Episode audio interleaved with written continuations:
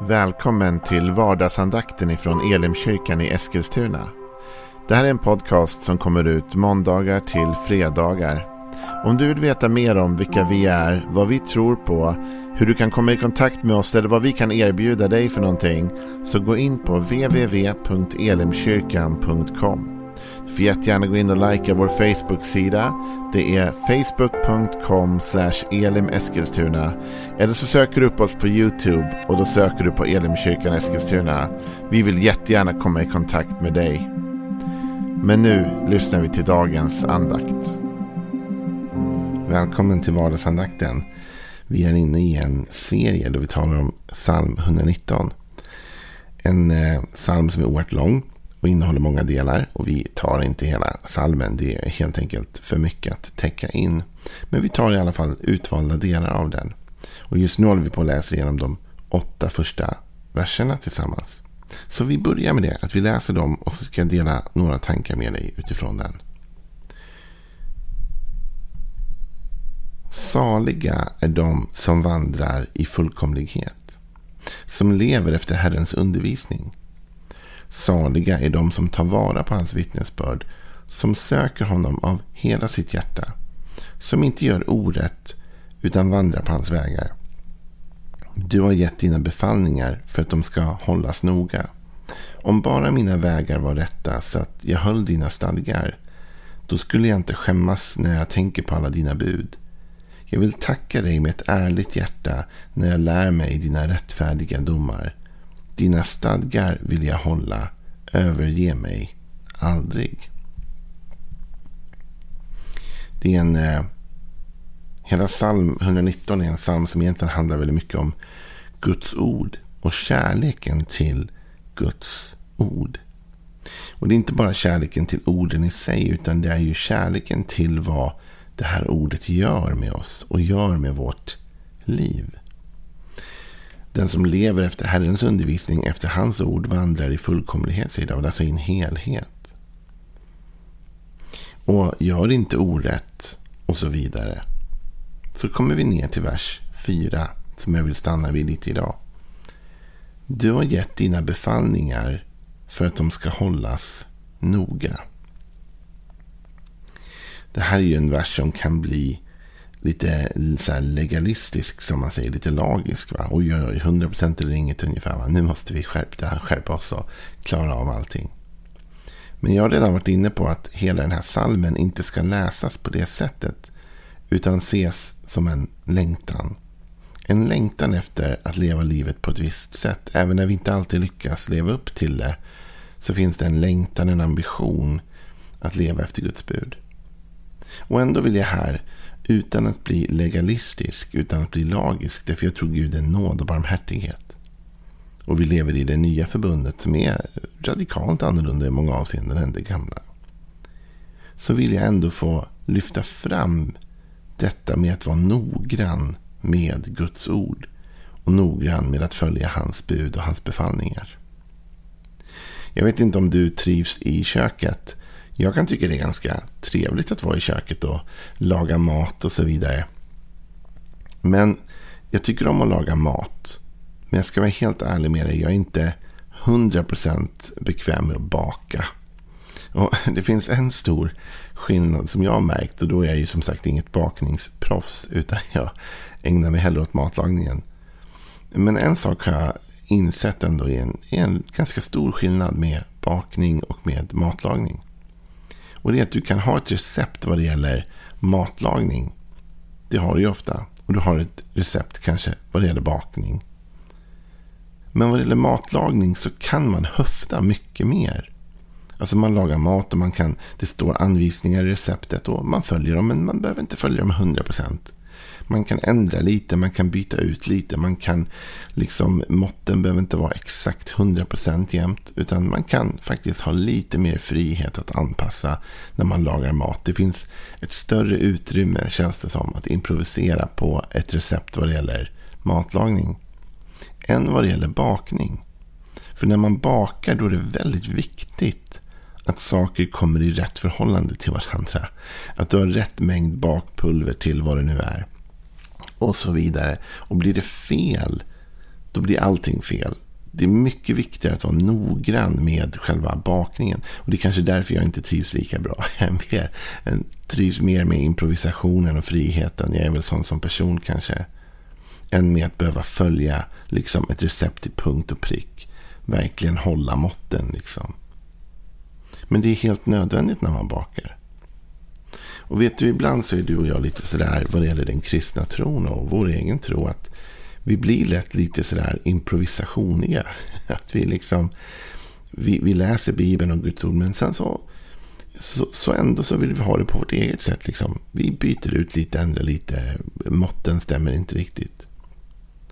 Och den friheten har vi därför Gud har gett oss en frihet att själva välja över våra liv. Men det finns ett problem och det problemet kan uppstå när vi sen inte tycker att Gud gör det han borde göra. Och så klagar vi till Gud. Och så säger vi Gud, alltså jag tycker du borde gjort det här. Jag tycker att du borde gjort det här. Och jag känner mig bitter över det här och så vidare. Va? Men vi har inte följt hans recept. Och det är det som ofta blir lite konstigt. va? Och jag tror Gud ofta vänder tillbaka mot vårt eget hjärta om vi är villiga att höra det. Det är att, att Gud kanske säger till oss ibland, men jag bad dig göra så här. Eller jag skrev i mitt ord att du skulle leva livet så här. Och du valde att leva på ett annat sätt. Och sen kommer vi att klaga på Gud att, att det inte blev som vi hade velat. Tänk om jag skulle försöka baka ett recept. Eh, liksom någonting. Och så blir det helt fel. Och så ringer jag upp den här liksom. Som har gjort den här boken. Kokboken med, med alla bakningsrecept eller vad det är. Så ringer jag upp och säger du jag gjorde ditt recept och det här blev helt värdelöst och helt fel. Och så skulle han säga okej okay, men då går vi igenom, han eller hon säger nu går vi igenom det här receptet då. Detalj för detalj. Och så på varannan punkt så säger jag ja, men jag gjorde inte riktigt så, jag gjorde så här istället. Då skulle ju den personen till slut säga Hörru, det är inte mitt recept det är fel på. Utan du har inte gjort mitt recept. Du har gjort något, någon egen variant av ett recept. Du och jag, vi måste vara lite noggranna med i vårt liv. Att vi inte gör vårt eget recept av Guds ord. Utan att vi låter Guds ord vara Guds ord. Och jag förstår och jag vet att när du och jag läser Bibeln så finns det ett tolkningsutrymme. Det finns bibelord som du och jag kanske ser på olika sätt. Och då, och då måste vi ju tolka och, och lita på att den heliga ande hjälper oss. Men det är inte främst det jag talar om. Utan jag talar om att vara slarvig. Att helt enkelt inte lägga ner den energi som man borde. För här säger ju David, han antyder detta i vers 4. Han säger, du har gett dina befallningar för att de ska hållas noga. Och där anspelar David på en noggrannhet och inte en slarvighet. Motsatsen till noggrann är ju att man är slarvig. Man är inte, man är icke noggrann då. Eh, och det är det vi måste akta oss för. Slarvigheten. Och vet du, jag tror ibland att det inte alltid är illa ment av oss. Jag tror inte alltid att vi har den ambitionen att vara slarviga eller inte noggranna. Men, men vi blir slappa. Och när vi blir det i vår tro och vår läsning av Bibeln så tenderar vi att inte göra det Bibeln säger. Och när vi inte gör det Bibeln säger då får vi inte heller de resultat som Bibeln talar om. Det fanns ett gammalt ett sånt där bibelordspråk, eller vad man ska kalla det för, som slängdes runt förr i tiden.